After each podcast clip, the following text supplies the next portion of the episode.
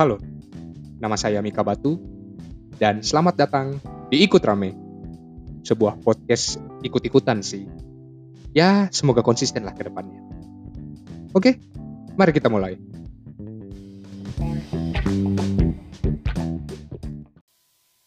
Cik, satu, dua. Oke, Cek satu dua. Oke. Flor Desi Tumorang. Siap. Dalam berapa bulan terakhir ini bergembira dariku kalau eh, sudah lahir seorang buah hati. Iya. Namanya Marvel ya. Siap. Marvel benar. kenapa kenapa? Kenapa Marvel? Eh Marvel, Marvel nama lengkap siapa? Marvel Matthew Situmorang. Matthew. Kalau nama baptisnya tuh Adrianus. Adrianus ya. Iya. Oke.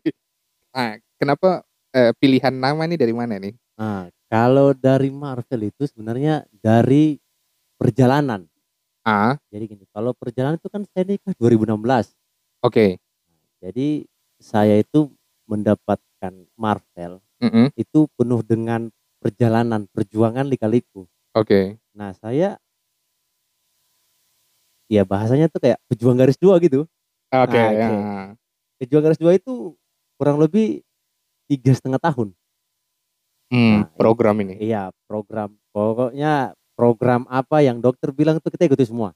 Hmm, Mau yang tinggi vitamin, makan makanan yang bergizi, istirahat yang cukup, non alkohol, non rokok, hmm, itu semua dijalani. hmm. Ya, mungkin saya mengatakan bahwa itu sebenarnya susah karena itu sudah jadi kebiasaan gitu. hmm, hmm. Jadi kami pun menjalani ini tidak mudah. Hmm. Saya, istri, Hmm. keluarga besar, Hmm. orang tua. Bahkan saya tuh harus konsultasi ke lima dokter. Bayangin. Untuk program Marvel Untuk- kemarin. Untuk program nih harus Hmm. sampai keluar kota. Itu di Manado.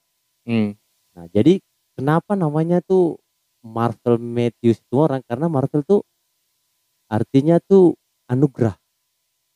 hmm. Matthew tuh keajaiban dari Tuhan. Itu arti dari mana? Itu kalau searching ada. Oh iya, Ya, kalau Matthew tuh bahasa Inggrisnya Matius. Matius ya. Ya, itu jadi udah tergambar jelas artinya di Alkitab. Oke. Nah, jadi kalau disinkronasikan tuh bahwa Marvel Matthew itu adalah keajaiban atau anugerah dari Tuhan. Hmm. Gitu. Di sisi lain, Penggemar MCU. ya bukan medical check up ya, bukan ya. bukan, Tapi bukan, bukan. Marvel, Marvel, Marvel. Gitu. Oke. Kartun, Pak, kartun. Marvel Gitu. Cinematic Universe. Tapi memang sebenarnya gini loh. Saya dulu tuh ngobrol kan sama istri saya bilang. Saya kan suka tuh action action atau film Marvel tuh kan. Ah, dulu. ah, Yang paling suka tuh Wolverine gitu. oke. Saya, saya sempat ngobrol gini. Nah, gimana kalau kita punya nanti anak laki-laki itu namanya Marvel? Ah, Nah, langsung istri saya nyeletuk gini. Ya udah nggak apa-apa sih. Tapi kalau ada anak cewek berarti namanya DC gitu loh. Kayak nyambung-nyambung kayak celetuk-celetuk aja. ah, oke, oke. Nah, sampai akhirnya sudah tujuh bulanan lewat gitu baru kita Ah, menseriuskan bah ini sebenarnya anak kita ini namanya siapa kebetulan laki-laki ya sudah Hmm. kita searching satu-satu kita cari arti kita cari makna bahwa nah ini nih yang cocok nih sesuai dengan perjalanan kita gitu. ah. Saya, saya, saya di awalnya cuma kira karena aku penggemar apa MCU. jadi jadi ah sudahlah anak nama Marvel. ya mungkin awalnya seperti itu tapi sering berjalan bahwa oh artinya di lain kesukaan saya ada arti yang lain gitu Oh, iya, iya. jadi kami bersepakat menamakan Ini kayaknya kalau Russo Brothers lihatku ini langsung dong kasih kredit kayaknya ke kopo anak. bahkan rencana nih kalau punya anak laki-laki namanya Stanley ya Stanley. Stanley Oh, ah, apa? Eh, Ayo. Yang buat komiknya. Iya, buat Stanley. komik, buat kartun, buat kaligrafinya, pokoknya Ah, perjalanannya. iya, Itu yang buat iya. Stanley tuh. Kok se- seedik itu kah untuk Marvel? Iya, bisa dikatakan iya sih. Iya. eh. Nah, Eh, tapi ini coba cerita soal ini dulu. Kan waktu itu aku pernah pernah ini sih, Apa itu? kok pernah posting waktu itu kalau tidak salah story soal eh Sas- Saskia Sungkar kah dengan dia punya suami Irwansa yang waktu Oh itu kan iya iya iya iya iya benar benar benar. dong benar. 10 tahun perjalanan menantikan sampai buah hati ada. Iya. Nah, kau kan punya cerita yang sama tuh. Oke. Tadi kau sempat singgung sebelumnya. Oke. Kalau kasusnya kau kemarin dengan Ma- Maitu seperti apa? Nah, kalau saya itu bahas tentang story yang apa? Sa- Saskia tuh Siren, eh, Saskia kayaknya Saskia Sungkar kayak. Iya, kasih Ah, iya, iya. Kak. Kok itu kayaknya pernah mau share gitu. Iya iya lah. iya. Ah, share. Jadi artinya gini, saya aja yang nunggu tiga setengah tahun aja sempat jenuh, sempat capek bolak-balik dokter, harus ke sana, harus ke sini, harus urut, harus minum obat, harus keluaran banyak ya. Tapi itu inilah ya, pergumulan ya. iya pergumulan. Artinya gini, ternyata di luar sana masih banyak yang lebih berat gitu loh. Iya, betul. Tapi masih tetap berjuang. Hmm, hmm. Nah, saya pun berpikir bahwa oh ternyata saya nggak boleh berhenti sampai sini, Hmm. nggak boleh putus asa karena di luar sana masih ada yang lebih berat. Hmm. Tapi Hmm. yang saya rasa sedih itu di mana ketika ini bukannya apa ya, maksudnya ada yang seusia pernikahan di bawah saya, Ah. tapi tidak menjalani seperti apa yang saya lakukan. Oh, dia dapat dengan mudah gitu. Bukan Atau? didapat dengan mudah, artinya sama-sama menunggu, tapi saya lebih lama dan dia udah cepat nyerah gitu. Karena ada Oh. beberapa teman saya bilang gini, kan banyak yang mengatakan, Ides, selamat ya, udah berhasil, istri kamu udah udah apa sih namanya mengandung, Ah. udah garis dua, resepnya apa sih? Ah. Saya jawabannya cuma simpel, cuma iya ikuti kata dokter. Iya. Karena aku juga orang med- medis ya. Iya, Aku juga orang medis. sebenarnya bukan masalah medis karena ilmunya saya itu sebatas perawat. Sedangkan Hmm, yang hmm. kita datangi ini spesialis gitu loh. Nah, Artinya ilmunya lebih tinggi. Iya. Kenapa kita harus mempertahankan emosi kita? Kita harus mempertahankan ah, ilmunya kita yang sebenarnya jauh lebih banyak mereka. Ah. Nah, terkadang saya lebih aduh, ayolah semangat. Saya pun seperti itu. Iya. iya. Jadi kamu nggak boleh nyerah. Jadi gitu. Nah kalau untuk kendalanya saya Hmm. itu ketahuan tuh pas udah tiga tahun. Jadi Hmm. masalahnya sebenarnya tuh di saya. Nah ini bukan bukan Oh. aja nih gitu. Oh. Nah jadi dari lima dokter tuh dari dokter yang pertama objin, Hmm. habis itu karena mungkin laki-laki istri dan mait, apa atau maitua ini nggak nyaman, Hmm. terus kita kayak pindah ke dokter. Oke. pindah ke dokter akhirnya akhirnya kami uh, fokus ke dokter itu karena istri saya nyaman saya pun enak gitu loh Hmm. nah setelah itu ada dokter bedah ada dokter USG ada dokter yang jadi kami tuh di Sorong tuh udah emang maksimal artinya maksimal gini maksimal dalam arti usaha kita sebagai pasangan suami istri dan sebagai manusia dan maksimal terhadap alat-alat yang ada di kota Sorong, alat medis. Iya. Jadi dokter menyarankan untuk pemeriksaan terutama kepada istri itu ke Manado. Hmm. Sampailah kami di Manado itu. Hmm. Nah, jadi istri ini menunggu. Hmm. Nah, terus saya bawa motor ke Manado tuh. Terus dia nyeletuk di belakang. Sayang, kenapa kita nggak periksa kupingnya saja atau sekalian kok saja? Hmm. Mumpung kita di Manado nih, alatnya jauh lebih bagus gitulah. Dibanding Sorong ya. Ya, Ah. ya sudah. Ya oke, boleh lah. Hmm. Terus istri saya tuh sore Hmm. periksanya. Hmm. Nah, jadi kami tuh pagi daftar, Hmm. sorenya istri saya masuk untuk pemeriksaan. Hmm. Nah, jadi kami tuh mau pulang jauh gitu loh. Satu satu sampai satu setengah jam harus pulang ke keluarga kami. Oke. Ya udah daripada kita muter-muter nggak jelas di Mantos, ya udah kita periksa aja. Ya udah. Akhirnya saya periksa gitu. Nah, kita ke Prodia di sana. Nah, Hmm. itu periksa sperma tuh. Hmm. Tapi sebelumnya itu saya udah pernah periksa sperma di seorang dan itu hasilnya baik-baik aja. Hmm. Tapi dalam tanda kutip di sini bahwa yang saya periksa di seorang itu masih garis besarnya pada saat itu. Hmm. Nih ibarat kata tuh kayak apa ya? Kita mau periksa malaria sendiri sama medical check up gitu loh bedanya. Hmm. Kalau malaria, oh ya udah kau tahu malaria tapi nggak tahu yang lain. Tapi kalau medical check up semuanya ketahuan. keseluruhan nih. jadi dia lebih detail dan lebih terperinci Oke. sampailah di mana apa sampailah di Prodia nah jadi saya periksa pagi Hmm. setelah antar istri saya itu untuk daftar Hmm. siangnya langsung kita pergi langsung bisa Hmm. periksa buat saya nih Hmm. hmm. nah sudah periksa dengan segala tidak enak untuk cowok sih harus Iya. Ya. iya. Paham lah. ya iya kan nah sudah sudah kami periksa nah kami hasilnya kan harus nunggu berapa jam gitu Hmm. nah kami keluar lagi jalan-jalan ke Mantos belanja belanja nah terus saya dapat SMS bahwa hasil pemeriksaan saya atas nama saya sudah boleh diambil Hmm. nah setelah nah, setelah itu kami pergi nih Hmm. ambil hasilnya saya dan kami belum sempat buka jadi kebetulan Mantos tempat periksa saya dan periksa istri saya itu dekat di Oke. apa sih namanya kawasan kalau nggak salah tuh Kawasan Megamas. Ya. Nah, jadi setelah saya ambil hasil Hmm. karena sudah dapat panggilan untuk periksa istri saya, saya sama istri saya langsung ke sana. Hmm. Sampai di sana karena lagi nunggu tuh saya buka sama istri saya buka. Kan ada dua lembar tuh dari depan. Red, semuanya kebuka tuh. Pokoknya dari sperma baunya gimana, Hmm. khas khasnya warna gimana, nah, terus jumlahnya bagaimana, lamanya di luar bagaimana, itu pokoknya semua Sampai terperinci segitunya? Iya. Emang harus harus seperti wih. segitunya emang. Terus terus. Nah, itu lembar pertama tuh, lembar apa? Lembar kedua saya lihat. Apa sih diagnosanya tuh saya lupa pokoknya diagnosanya. Tapi di situ ditulis bahwa abnormal 100% sperma saya. Serat abnor 100%. Abnormal nih bayangin, abnormal 100% artinya gini.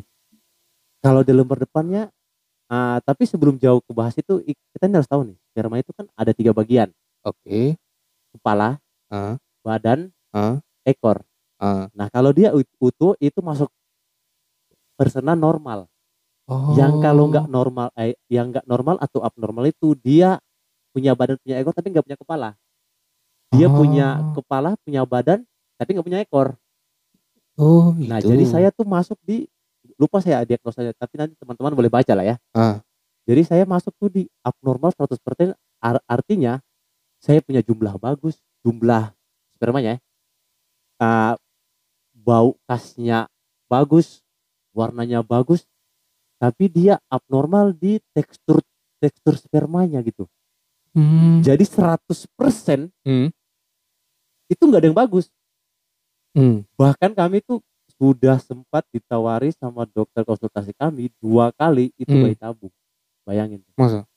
Tapi syaratnya bayi tabung itu harus minimal 4% normal baru bisa. Sedangkan saya 100%. Ah. Jadi setelah saya baca tuh saya diam tuh. Saya diam. Ya Tuhan. Ah. ah. Jadi selama ini tuh saya gitu loh.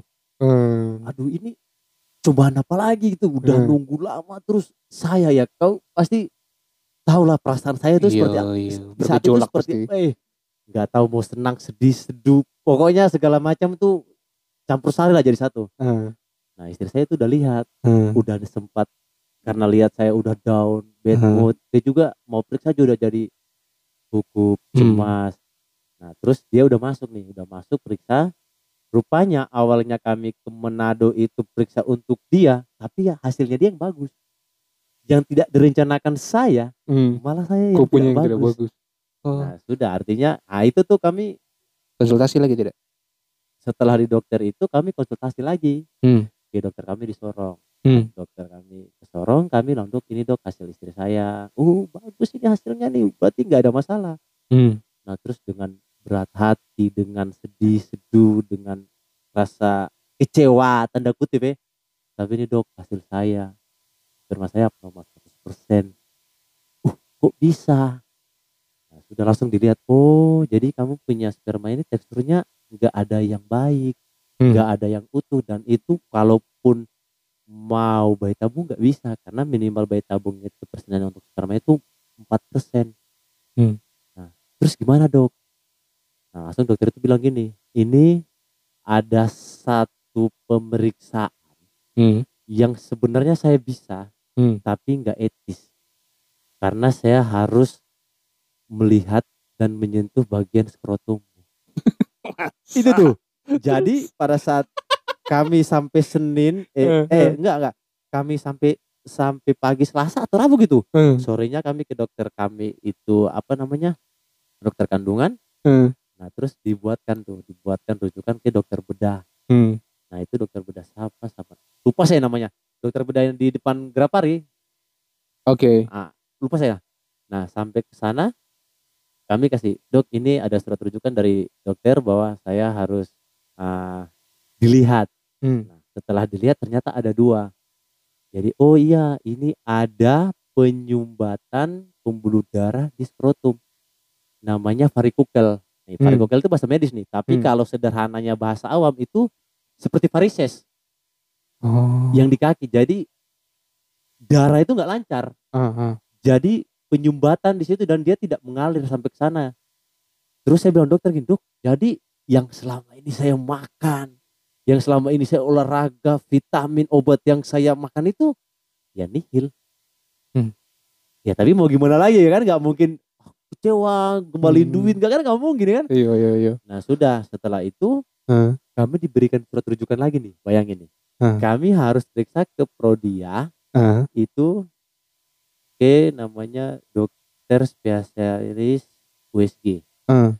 Jadi di mana kalau orang lain tuh USG perut, kehamilan itu beda, saya beda. USG-nya skrotum. Jadi pas USG lah ketahuan kan Hmm. ada dua, Hmm. tapi yang paling fatal dan harus segera dioperasi untuk mendukung apa sih namanya program Bali ini satu. Hmm. Nah setelah di USG terus kami balik ke dokter yang tadi depan Gerapari. Hmm. Nah saya balik ke sana dokter bilang oh iya nih ada satu nih harus disegera operasi gimana? Oh iya dok saya siap aja karena memang tujuan kami ke sana. Nah tapi dokter itu harus berangkat entah ke Beijing atau ke Hong Kong gitu studi banding. Jadi kami nunggu. Hmm. Nah setelah nunggu balik dokternya kasih kabar kami konsultasi ke beliau. Nah terus dijadwalkan untuk operasi. Hmm. Nah kebetulan karena dokter bedah itu sama dokter konsultasi apa nih ah, kandungan saya itu sama istri saya itu di Herlina jadi saya putuskan untuk di Herlina. Hmm. Nah setelah beliau balik dari Hong Kong operasi selesai, nah terus kembali lagi nih ke Hmm. dokter tersebut kontrol kan. Terus saya nanya dok ini kira-kira saya bisa melihat perubahan hasilnya berapa lama? Dokternya bilang tiga kau harus periksa tiga bulan Hmm. enam bulan Hmm. dan satu tahun paling Hmm. lama tuh. Hmm. Nah sudah setelah operasi tiga bulan periksa ke dokter itu, terus saya disarankan untuk kembali ke Prodia untuk ah, periksa seperti yang di Manado. Hmm. Nah kan sama ya kan, jadi kan Prodia Manado, Prodia Sorong, jadi semuanya tuh sama hasilnya, ah, datanya udah ada kebaca. Hmm. Jadi tiga bulan. Setelah tiga bulan itu saya periksa pagi. Nah, terus sorenya saya bilang sama istri saya, saya udah dapat nih SMS dari Prodia. Bilang, iya saya juga udah dapat. Tapi saya mau ke sana saya apa ya kayak gugup, Eh, takut, hmm. cemas. Kenapa? Karena kalau hasilnya sama saya pulangnya jauh. Saya harus pulang dari Kelademak dua ya kan di depan SPM itu Moyo. Saya takut pikiran jalan pikiran kosong. Jadi kendaraannya apa bawa kendaraannya tuh nggak nggak stabil gitu loh, nggak terkontrol. Tapi saya yakin saya bilang, udah kau ambil aja, kau nggak usah buka lembar pertama langsung lembar kedua. Nah dia ambil langsung dia buka lembar kedua terus dia foto terus dia kirim Ah, apa langsung dia kirim sayang puji Tuhan aku punya hasil naik 4% Oh, oke. itu puji Tuhan banget tuh Hmm. nah tapi itu kan tiga bulan di ah tiga bulan setelah operasi Hmm. harusnya saya enam bulan eh, apa tiga bulan lagi atau enam bulan setelah operasi harus kan periksa lagi tuh karena itu hmm. nah tapi belum sempat ke pemeriksaan kedua atau ke umur enam bulan setelah operasi li- kalau nggak salah tuh umur lima bulan deh nah itu baru dapat garis dua Langsung ya? Begitu. iya itulah Itu pengalaman garis dua pertama. Iya. Oh. garis dua pertama dari berapa jumlah banyak tespek yang dihabiskan Itulah ya kehidupan nih. Kadang, Ya, karena it- kadang ada ada beberapa orang yang tidak tidak siap. Ada ada orang-orang yang tidak siap, tidak merencanakan, tapi dapat ada orang yang siap dan merencanakan dengan matang tapi tidak dapat. Nah, itulah yang menjadi apa ya? Sebuah sebenarnya sebuah misteri ilahi, Iya, weh. sebuah rahasia Tuhan, Ah, tapi di sisi lain menjadi sebuah rasa cemburu. Rasa, Oh. rasa cemburunya gini loh. ah. Kami, Iya, iya. kami udah program. Ah. Ya, kami kami udah program, tapi sampai sekarang nih belum dapat. Sedangkan yang enggak program Ah. tapi dapat. Iya, weh. Kami kami tuh cemburunya di situ tapi ya ya sudahlah ini mungkin rahasia Tuhan. Ini mungkin jalan Tuhan tapi ya Ah. kita harus tetap semangat gitu. Jadi ya semuanya kembali rahasia Tuhan kita nggak boleh menyerah nggak boleh putus asa. Ah, ah. Gila. Nah, belum lagi ini nih Ah, kata, ah. kata orang tua saya nih. Hmm, Kan saya adik paling bungsu nih ya. Oke. Terus- Siap Udan. Iya, saya pun Jadi orang tua orang tua bilang percuma dek kita nih orang tuamu mendoakan kau tapi kau nggak berusaha Hmm. artinya berusaha gini berusaha yang seperti awal saya bilang nggak ikuti kata-kata dokter nggak mengikuti larangannya nggak ikuti apa yang menjadi sebuah keharusan untuk menjalani ke sana ke Hmm. tujuan itu gitu Berarti dulu waktu masa-masa program tuh, kok jaga semua kah? Pola makan, apa semua semua? ah jadi kalau untuk semua itu saya kan suka main game nih Mobile Legends nih biasanya tuh tidur sampai jam 1 Ah. jam 2 Ah. tapi pada saat itu langsung diingatin sayang kalau main jangan lama-lama ya ingat program oke jadi nggak minum alkohol tuh nggak minum alkohol nggak rokok emang dari awal terus olahraga. Di samping itu juga saya suka goes terus Hmm, hmm. makan dijaga. Kebayangin gini kan toge tuh paling bagus tuh. Apa? toge toge. Oke, toge, Wah, toge. untuk merangsang nih. Ah. itu ini pertama ya. Kau bisa bayangin nggak? Kau dalam sehari itu kok pagi kau harus minum jus toge. Itu nggak enak tuh rasanya tuh. Oke, terus Nggak jam berapa apa tuh? Siangnya? Jus toge. Eh. malamnya makan nasi dan toge. Toge terus toge toge toge. Pokoknya segala macam yang dokter suruh ikuti. Eh, eh. sampai sampai seperti itu. Iya, iya. bahkan ini nih. Eh. apa namanya nih? Susu hamil apa sih? Mengandung. Ah apa sih namanya tuh Susu untuk Iya untuk merangsang hamil. Apa ada zat tertentu tuh apa namanya? Asam folat. Ah, jadi asam folat itu Heeh. baik untuk program tapi Heeh. untuk istri Heeh. untuk merangsang Heeh. untuk menjaga Heeh. dia punya organ-organ anatominya gitu kan Heeh. bahkan sampai saya pengen sampai ke sana Heeh. saya minum juga lu bayangin deh. Aku juga minum ya. minum malam tuh malam minum susu jadi ya udahlah ini demi apa yang saya harapkan demi yang istri saya harapkan demi keluarga saya inginkan saya harus kayak gini gitu. Hmm, hmm, sampai bahkan minum harus apa sih namanya itu? Pokoknya susu program hamil. Hmm, hmm. asam folat. Saya Iya, minum vitamin vitamin pokoknya semua tetebingnya itu ajar. Wih, emang ya, betul-betul ya. Eh, Pergumulan ya, Ih, perjuangan betul ini. pokoknya banyak kali kalau bikin story itu memang banyak. Iya, karena waktu itu keingat memang saya pernah lihat dari aku punya apa namanya story Instagram pernah share soal itu. Tapi kalau ngomong-ngomong soal perjuangan tuh, saya pengen kasih eh tidak deh. Saya- kalau menurutku nih untuk pasangan-pasangan muda di luar sana yang karena eh kebawa dong punya hasrat dan lain-lain Oke. sampai mengharuskan mereka istilahnya walaupun belum siap tapi sudah Ah. dapat gitu. Hah? Terus karena mereka rasa belum siap, dong mencoba untuk eh menyudahi atau menyudahi kehidupan itu untuk muncul di bumi gitu. Ya dengan kata lain aborsi dan lain-lain oke tuh. oke oke tahu, tahu. Iya itu kan Ya. menurutku gimana tuh pandanganku sebagai seorang yang sangat selama ini ya puji Tuhan memang sudah hasil yang kau Iya. nantikan memang ada tapi dalam dalam pergumulan kemarin tuh eh, lihat lihat kejadian-kejadian yang marak memang terjadi Ya. karena memang mungkin dong pu hasrat tiba-tiba jadi terus karena tidak mau tanggung jawab dan tidak mau dong punya masa depan hancur alhasil dorang sudahi begitu begitu Iya, iya. itu tuh gimana Jadi kalau untuk bahas itu ini jauh sebelum itu Ah. pernah nggak dengar ada yang menemukan Mhm, bayi yang baru lahir mhm. meninggal itu di tempat sampah moyo. Pernah dengar nggak? Belum, belum, belum, belum. Oh masa sih? Serius, serius. Saya kelewat kalau Ada tuh kalau nggak salah tuh tempat sampah moyo. tempat sampah moyo yang kalau kau masuk moyo Ah, turunan dikit ah. pertigaan sebelum masjid itu sebelah Ah. kiri kan tuh Oh iya tempat iya sampah. iya. Nah itu tuh dapat itu tuh. Masa sih? Itu saya ingat tuh pas hari Minggu. Gila. Itu itu kejadiannya pas sudah ada Marvel atau belum? Belum. Belum, ya? Jauh belum itu am- Ah, dua tahunan belum. ah, terus terus gimana tuh? Itu saya baru pulang gereja tuh. Jadi Ah. saya pulang gereja dari dari SMP 5. Ah. Nah, sampai sana tuh orang ribut-ribut. Ih, ditemukan kan? Hmm. Ditemukan anak bayi yang dibuang. Wih, di mana saya bilang kan? Itu tempat sampah moyo. Nah, saya ke sana, tapi pas sampai ke sana sudah dievakuasi atau sudah di sudah di inilah, Ah, ah. itulah.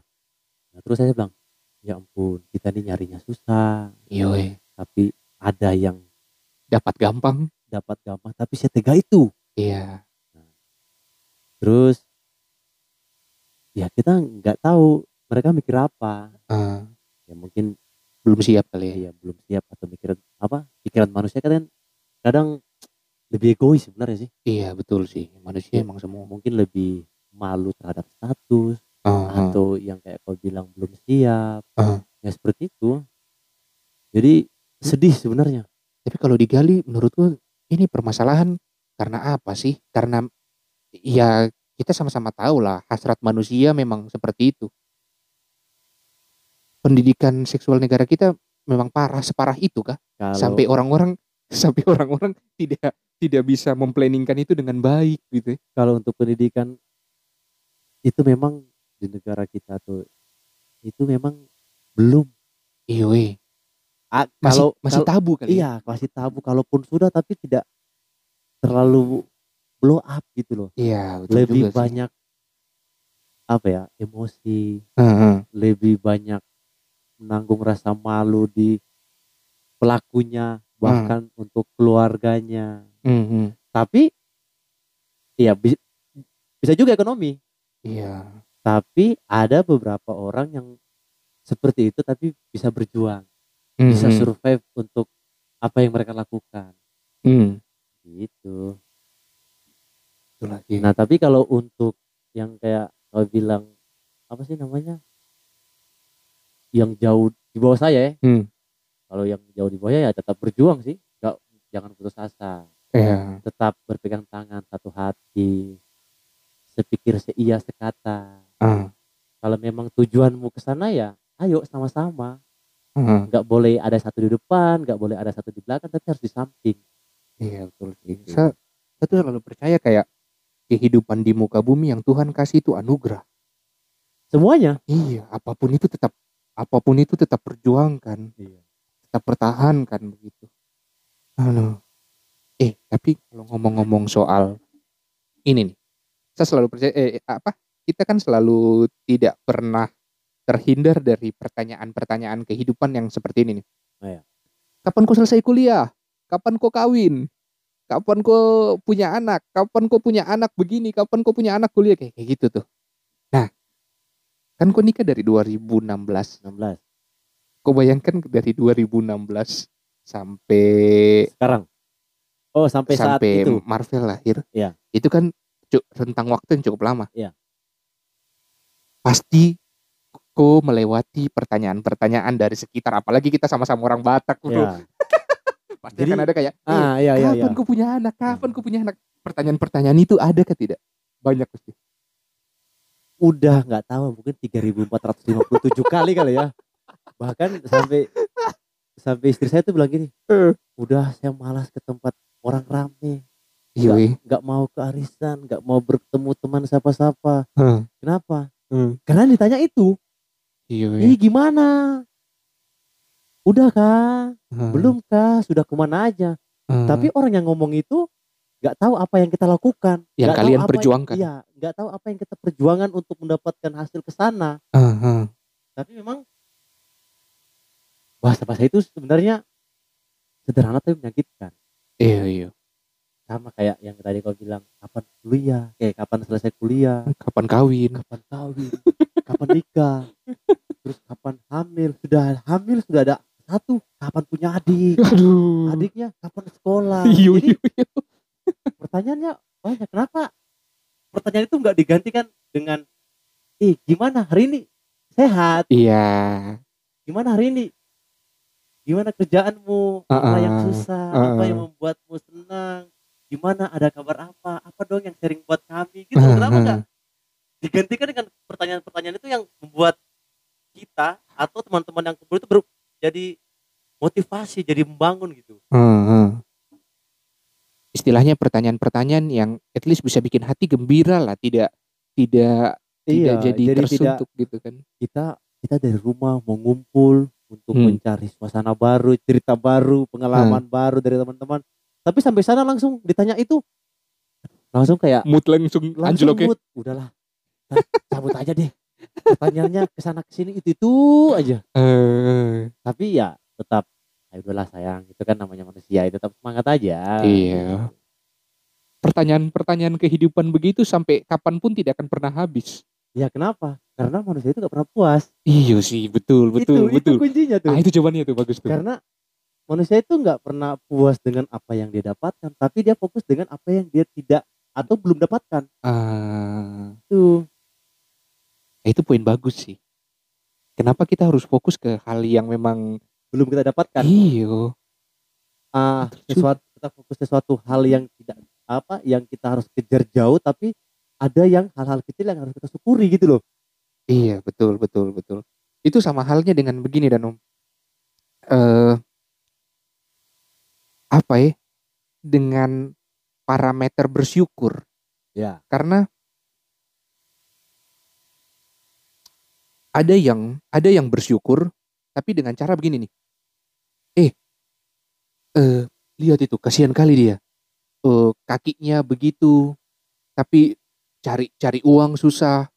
Kau harus bersyukur ya supaya eh, eh, soalnya kerjamu tuh lebih bagus dari dia. Kau harus bersyukur dengan pekerjaanmu. Saya punya pertanyaan tuh kayak gini, Den. Kenapa? Tong punya parameter bersyukur harus lihat orang susah dulu. Iya tuh, kan banyak kayak gitu tuh. Iya. Ih, kasihan sekali dia. eh. Dia istri eh suaminya sudah tidak ada. Dia kerja sendiri. Ah, aku harus bersyukur ya suamimu masih ada. Ih, kenapa harus kayak begitu gitu orang-orang gitu kan? Kenapa harus bersyukur di atas penderitaannya orang lain tapi gitu? belum tentu yang dia ngomong itu jauh lebih bersyukur daripada orang yang dia ngomong kan Itu dia. nah itu Itu dia. itu Pertanyaan-pertanyaan duniawi Itu tidak akan pernah apa sih- habis. apa sih orang bilang ngomongin orang tapi nggak pernah bercermin tuh Ah, nah itu tuh iya sih. Jadi sebenarnya sebelum kita ah, melihat sisi Lain. lain di luaran sana orang luar itu gini itu gini itu gini ya kita lihat dulu diri kita Diri gitu. kita sendiri. apa yang udah kita syukuri apa yang kita Ah. pengen kejar sama-sama Ah, kadang orang tuh apa ya saya pun sendiri gini jarang berdoa ya Tuhan terima kasih kau telah ah, saya bersyukur kau telah memberikan nafas kehidupan itu aja itu aja mungkin ah, mungkin orang jarang gitu loh orang Iya, lebih iya. banyak meminta Tuhan kasih saya mobil ah. kasih saya pekerjaan yang besar tapi Hmm. hal yang kecil tuh dilupakan gitu loh Iya, iya. padahal sebenarnya cara sederhana paling bersyukur adalah kau bersyukur kalau hari ini kau masih hidup. Iya tuh. iya Hari ini kau masih bisa makan. Hari ini kau masih bisa jalan ke sana ke sana. masih bisa ketemu orang-orang yang kau sayangi Masih bisa ngobrol. Apalagi masih bisa ngopi ya kan Iya itu dia. Diingat kopi lagi. eh jangan ngopi lagi gak endorse ini loh itu dia maksudnya cara bersyukur tuh banyak. nah itu tuh Iya, Terkadang betul. terlalu ambisi Heeh. sampai menyingkirkan orang dan melupakan apa yang sudah didapatkan. Ah, iya betul betul betul betul. Iya sih, ambisi kehidupan ya. Iya, iya. Ah, Ya kembali lagi, ya seperti tadi saya bilang, gak pernah puas. Iya, iya. Udah dapat satu maunya dua, udah dapat dua maunya tiga. Tapi jadi gak pernah puas-puas, ya gitu-gitu aja. Hmm, hmm, hmm. Jadi tergantung kita menikmati ngomong sama teman gimana caranya kita bersyukur seperti apa ya itu kembali lagi kita diri kita sendiri Hmm, hmm, hmm, hmm. gitu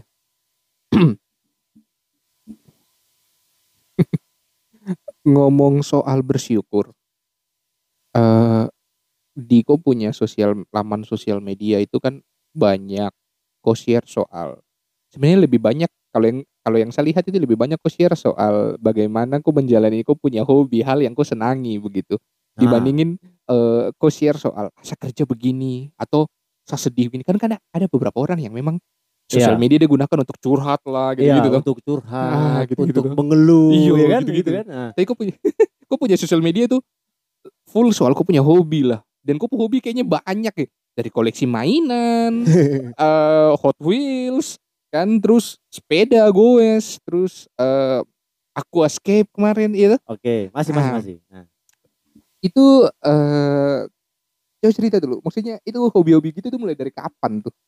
nah, sebelum bahas hobi ini kita bahas sosmed nih. Sosmed, oke. Ya. Jadi kalau saya itu, Ah, ini saya, ya, Hmm. sosmed itu dalam tanda kutip sampah.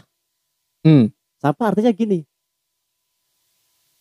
Banyak hoax, cerita negatif. Itu semua tuh lebih cepat di sosmed daripada di berita. Iya. gitu. Jadi kenapa saya harus uh, memosting atau story lain Hmm. sebagainya tuh atau di Facebook tentang hobi saya, kebahagiaan saya. Karena itulah yang saya mau di mana saya punya circle itu harus bisa bahagia. Hmm, hmm. Karena kalau mau dibilang sedih sama kayak tadi yang artis itu, Hmm, Iya kan? Hmm, hmm. saya tiga setengah tahun. Kalau saya ngeluh, masih ada yang jauh lebih Lebih parah ya. lebih parah, lebih mengeluh, lebih banyak Iya. biaya, lebih banyak ke sana kemari hanya untuk mencapai apa yang sama-sama kita inginkan gitu. Ah, ah, ah. Nah jadi kalau artinya lebih banyak uh, share tentang hal positif gitu. Iya. Nah tentang mungkin tentang hobi, tentang diving, aquascape, mainan segala macam. Yang penting bahagia, yang penting senang. Karena kalau di sisi dilihat dari sisi lainnya bahwa mungkin inilah salah satu cara saya bersyukur gitu kembali lagi. Hmm. Nah kalau untuk mainan, Hmm, hmm. mainan tuh sebenarnya dari dulu gak hobi-hobi banget sih. Hmm. Cuma karena saya nggak nggak bisa meni- menipu diri saya bahwa terkadang saya stres, terkadang saya merasa sendiri, di mana saya harus jenuh, Hmm. di mana saya harus menjalani program ini. Hmm. Jadi saya tuh ini nih suka "Ah, udahlah daripada mikirin itu mikirin hal yang negatif. Hmm. Udahlah beli Hot Wheels satu, Ah. beli Hot Wheels, beli action figure Ah, ah. yang ratusan-ratusan ribu sampai jutaan rupiah Ah, ah. hanya untuk menghibur apa ya, giveaway diri sendiri gitu biar Iya, iya. Desko harus semangat. Ah. Di sisi lain saya harus ingatkan ada tuh di mana saya beli mainan menjadi suatu momentum saya. Hmm. Contoh gini. Ah, contoh yang paling terakhir tuh kayak pas Marvel lahir tuh. Hmm. hmm. Marvel lahir jadi saya kan kalau diecast itu ah, Hot Wheels itu kan dia eh, pakai blister sama kartunya kan. Hmm. Nah, jadi saya pernah diposting di Facebook itu bahwa di belakangnya tuh tanda tangan saya gitu. Tanda Hmm. tangan saya terus saya tulis ah giveaway for you Marvel for mom and dad. Ah. Jadi from- bukan hanya mungkin orang berpikir "Ih, itu hal yang bodoh beli mainan gak ada Hmm, hmm, gunanya. hmm, hmm. Tapi menurut saya itu bahwa sebuah mainan itu bisa men- mendadakan sebuah kejadian yang menurut saya nggak bisa dilupakan gitu. Saksi sejarah ya Iya, mungkin bisa dikatakan seperti itu saksi Ah. sejarah dari mainan itu. gitu. dari mainan itu. Jadi kalau saya lihat lihat mainan itu, jadi Ah. bisa ngobrol tuh sama anak nih. Nanti kau akan delegasikan itu ya. Iya, jadi aku lihat nih dulu waktu papa beli ini, papa kasih kok waktu kau lahiran, apa tuh kasih kok ini, ini ada buktinya nih. Jadi gitu. Ah, Oke. Jadi- Jadi dulu bapak nggak punya uang, dibeliin sama opung. Ini mainannya masih ada. Jadi Ah, ah. bukan hanya seperti pandangan orang lain bahwa ini hanya sekedar mainan, tapi Ah. menurut saya itu adalah sebuah mainan, hobi yang membuat saya bisa berpikir positif Hmm. Dan bisa menjadi kenangan. Gitu. Hmm, Tidak sekedar mainan tapi dia punya makna juga. ada ya. Iya, ada maknanya. Terus untuk hobi yang lain tuh goes tuh dari kapan? Karena gini, kita sama-sama tahu Oke. kalau Indonesia pada sekarang tuh eh, eh, Ya, sekarang ya, ya, ini ya. Terakhir-terakhir hobi ya. sepeda di mana saja. Tapi dulu jauh sebelum itu bisa punya story nih. Jadi jadi jadi gini, singkat ceritanya gini. Dulu di eh sekarang sekarang bisa punya story itu tuh kurang lebih dia punya yang saya lihat itu adalah story goes, Ya. story sepedaan, story Ya. sepedaan. Padahal jauh sebelum pandemi, ini kan dimulai dari pandemi itu. Iya. Itu satu-satunya orang yang bikin story soal goes cuma luar di situ orang. itu di punya story ya Iya, jauh jauh sebelum orang-orang itu tuh sekarang ya Aku sudah sering main Ya. sepeda tuh. Kenapa sepeda? Kenapa? Karena aku bukan tipikal yang dibilang eh, trendsetter. Istilahnya, eh bukan tipikal trendsetter, sorry. Tipikal followers ikut-ikut. Karena Ya. jauh sebelum hebring soal sepeda, aku sudah sepedaan. Itu dari kapan? Ya. Sepedaan tuh. jadi kalau untuk gue sendiri itu saya terinspirasi dari abang saya Hmm. yang suka goes ke Ah. mana gitu kan Ah. ya udah jadinya pengen gitu loh Hmm. itu kurang lebihnya sebelum nikah deh Hmm. jadi 2000 Sudah hobi goes dari situ. iya, 2015 atau 2016 Hmm. nah jadi itu udah goes tuh tapi sebelum itu suka nyelam juga suka nyelam Ah, diving ya. suka main apa sih aquascape Hmm. artinya apa yang membuat kau senang ya itu kau kerjakan gitu loh Iya, iya. nah jadi kalau untuk sekarang ya memang karena tenar goes Hmm. ya saya ya sedikit pun nggak nggak pernah merasakan tersaingi gitu loh Hmm, hmm, Nah, hmm. "Ih, orang udah banyak goes nih gini gini gini Hmm. gini apa ya Justru Tidak. lebih bagus ya. iya sebenarnya lebih bagus karena karena gini karena sisi positifnya corona Hmm. orang punya apa ya eh, keinginan untuk hidup sehat Ah, jadi lebih tinggi. untuk protek untuk hobi Hmm. itu jauh lebih tinggi jangankan Hmm. goes barusan aja kira-kira bunga Ah, iya betul. Iya kan? Betul, betul, betul. padahal bunga udah dari dulu nih Hmm. tapi karena gara-gara orang apa sih namanya di rumah aja yang Ah. hashtag kemarin jadinya orang banyak tersalurkan hobi Hmm. dan di situ juga kalau di sisi lainnya walaupun jauh ap- uh, home industri banyak Hmm. brand lokal Hmm. hmm. sepatu baju segala macam tuh jadi naik ah itu yang kita bisa ambil dari posisi Sisi uh, positifnya sisi lah. positifnya dari covid ini gitu. Hmm. sebenarnya itu yang kita lihat sebenarnya Hmm. hmm. jadi kalau ya udahlah gak usah pikirin corona pikirin apa yang membuatku bahagia bisa olahraga bisa senang itu udah sendirinya hilang Iya. iya. kalau kau punya uh, mindset pikiran positif Ah, bagus ya udah hidupmu akan positif juga ya. iya yang negatif cukup aja hasil step ya kan jangan pikiran lagi Tapi eh, baru-baru kalau tidak salah berapa bulan yang lalu habis menang apa sih kontes atau lomba sih apa sih? jadi itu apa sih lomba PNKJ Ah, itu namanya Pekan Nasional Keselamatan Jalan Oke. Nah, itu dari balai balai apa sih? Balai perhubungan. Tapi bukan di perhubungan tapi kayak apa ya? Tapi satu instansi tapi Ah, lingkaran itu lupa saya namanya. Pokoknya dia Ah. masih dalam satu itulah. Tapi kok punya aliran sepeda memang beda sih, ekstrim sih. Karena gini loh. Beda maksudnya yang lain kan Iya iya sepeda paham, lipat paham, gitu, paham. gitu-gitu. Karena namanya kalau saya pribadi namanya cowok suka yang ekstrim. Oke. Namanya cowok suka hal yang menantang. Eh, memacu adrenalin. ya. Iya, tapi saya nggak mengatakan bahwa yang sepeda yang lain tidak menantang enggak. Ah, Oke. Enggak, enggak. Artinya gini, saya dari awal emang genrenya atau sukanya hobinya uh, sepeda jalur itu, MTB, MTB. naik gunung, turun gunung, belusukan kiri kanan, sepeda pecek dan lain sebagainya, ya itu. Ah, Nah, jadi pada saat event itu ah. memang banyak ya, mungkin kau tahu lah, kau lihat lah, banyak Ada yang tidak suka kah? ih, Masa sih? Ini saya ada lihat itu di banyak. Kupu Story, di Rico, Rico Siagian. Pokoknya banyak. Kenapa? Karena Ah, mereka ma- paham bahwa sepeda itu mungkin ya ah, cuma sepeda lipat cuma Oh. sepeda di jalanan ah.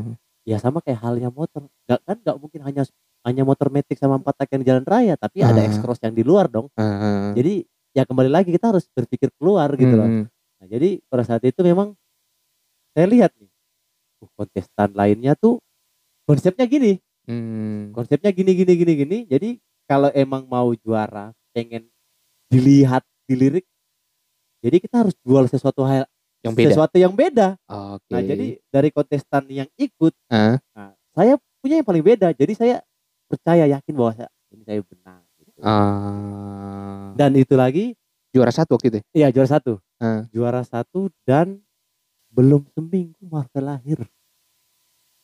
Oke, bertepatan semua ya. Bertepatan ya itu. Ah. Dan kembali lagi ke rencana Tuhan. Eh, gitu. Iya, gitu. bisa jadi itu eh, rahasia Tuhan itu seperti itu tuh. Kadang kadang kadang awalnya memang kok bergumul, Kerikil, Iya, susah, rendah. Tiba-tiba nanti ada titik di mana kok di atas dapat dapat istilahnya rezeki benar, benar, benar, dari benar. yang di atas sana. Itu sebenarnya salah satu kok punya cara untuk cari waras tidak sih? Soalnya saya pernah baca tuh begini nih. Manusia eh bukan manusia hidup efektif itu kalau dia punya hidup dalam satu hari, kan Ya. satu hari 24 jam. Ya, Oke. Dia itu 8 jam tidur, Oke. 8 jam kerja, Oke. sama 8 jam melakukan hal, Hal lain hal di luar kerjaan Hal lain di luar kerjaan yang dia senangi. yang dia sukai. Ah, itu, itu dia. itu.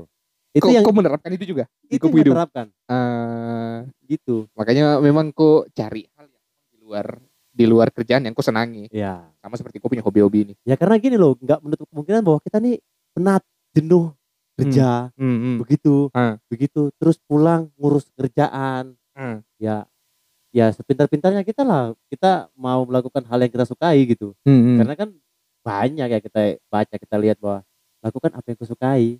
Iya, iya. Gitu. Ah, iya sih sama sih. Sebenarnya sapu Ya sama podcast. kayak kau lah, kan futsal ya kan, bola. Se- eh, Karena gini gini, gini sama sama. Karena hal yang tidak baik adalah ketika kita mempunyai masalah, kita mempunyai titik jenuh dan kita tidak bisa melakukan hal untuk menutupi kejenuhan itu dengan hal yang positif. Tuh, tuh, tuh. betul tuh, Itu. betul. Karena banyak gini lah, ah. Contoh gini, aduh, saya putus cinta. Bu, di mana kawan? Tuh, Amerika. Gitu loh, gitu loh. Ah, Jadi hal yang negatif yang selalu diterapkan. Tapi kalau kayak aduh saya kerjaan banyak di kantor dimarahin bos ini ini ini ah udahlah ntar hampir rumah goes dulu lah ah. apa sih namanya Mem- mem- membalikkan mood gitu loh Mm, Kalau kalau dalam kalau dalam bahasa medis tuh menum i- Ah, ini iya. bukan sih menumbuhkan hormon dopamin. ya, ya itu, Iya itu kan? maksudnya ya, Hormon ya, kesenangan ya, ya, kan? hormon kesenangan karena kalau kalau kau udah senang yang keluar pasti senang tapi Iya. kalau kau udah bad mood atau pikiranmu negatif apa yang kau lakukan pasti nggak maksimal Ah, ah. gitu Saya punya salah satu untuk terhindar dari eh, penat-penat di kantor. Ya ini, saya Apa coba itu? buat kayak buat ah, daripada saya punya kerjaan cuma kantor rumah kantor rumah ya sudahlah saya bikin salah satu hal yang saya sukai makanya saya bikin konten ini nih podcast ngobrol sama orang. Hah? kalau bisa tiap minggu ketemu orang baru ngobrol posting.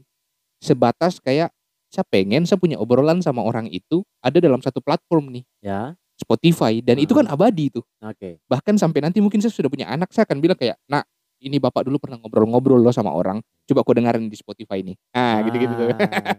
itu itu salah satu saya punya cara untuk cari waras sih Terus kalau saya. om. Ya.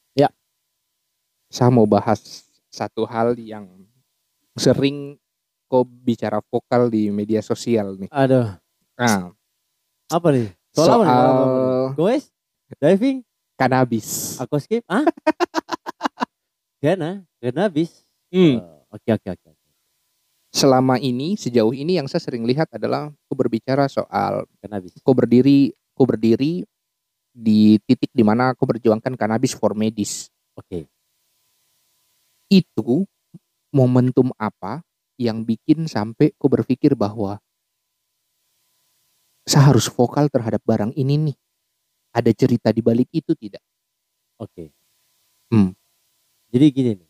karena kan eh, yang kita tahu bahwa aku punya background juga memang Oke, eh oke, oke. apa di dunia Medis. medis, ya Ah, ah. jadi kadang kau juga vokal soal itu walaupun memang banyak ba- ba- banyak sudah banyak juga orang yang vokal-vokal terhadap eh hal ini saya punya salah satu yang saya suka ikut itu Panji Ya. Pragiwaksono Ya, ya, ya, ya. dia juga salah satu orang yang memang Frontal, eh, frontal pro pro terhadap Ya. legalisasi ganja gitu Jadi kalau kau cerita kenapa, kenapa tuh ya saya pertamanya sih mungkin pemikiran sama seperti lainnya.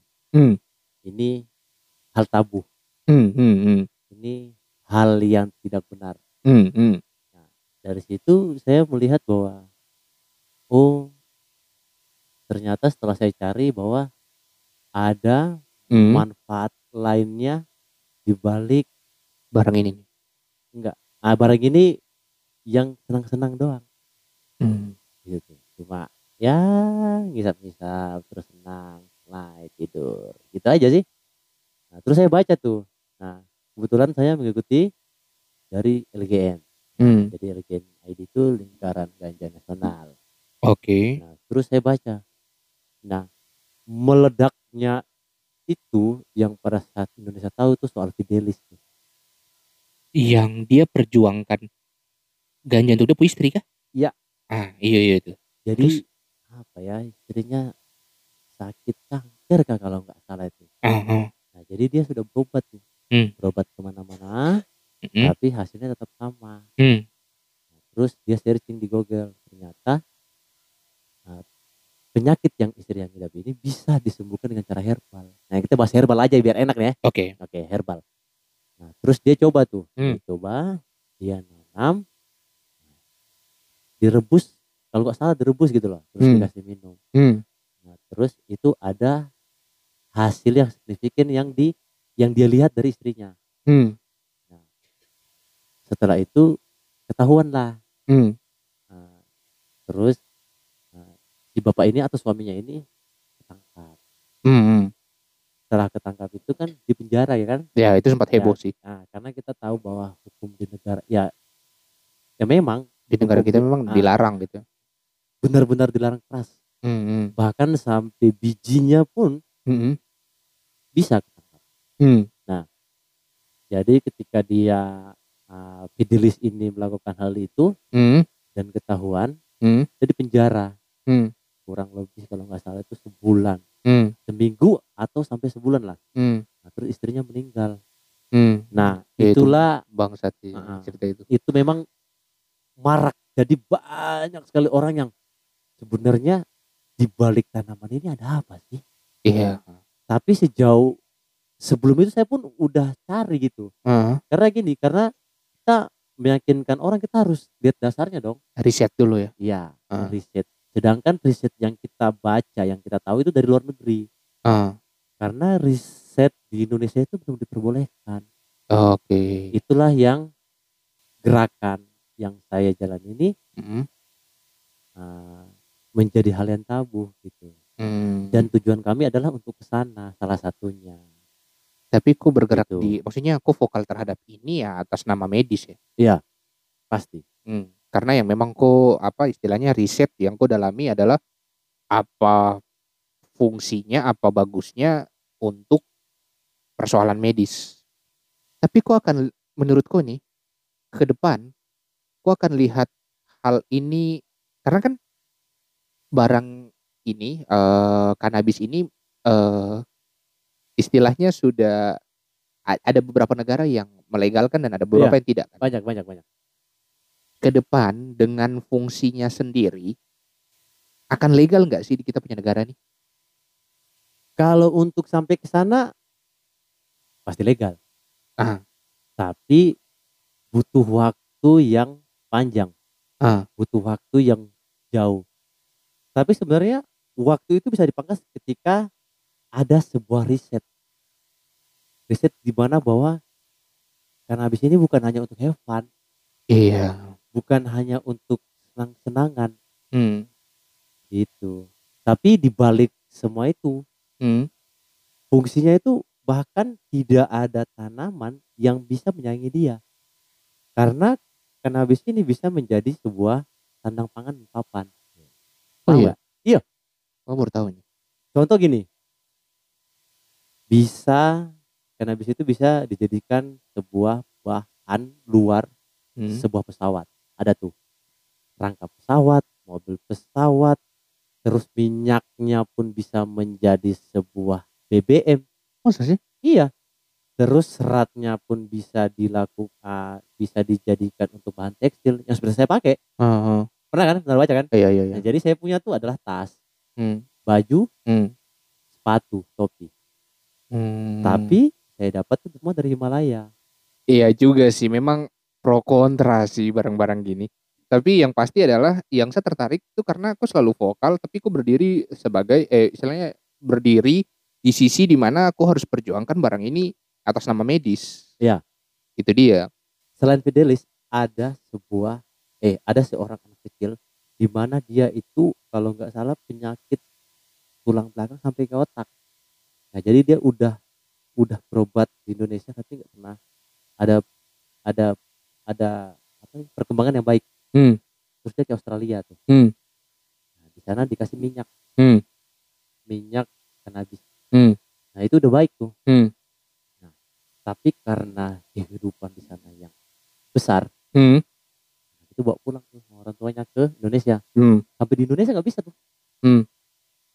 Terus anaknya gimana? Hmm. Gitu. Tinggal di luar negeri. Apa harus kayak gitu?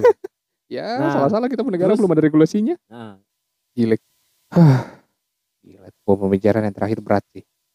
berat. Sebenarnya panjang tapi mengingat waktu.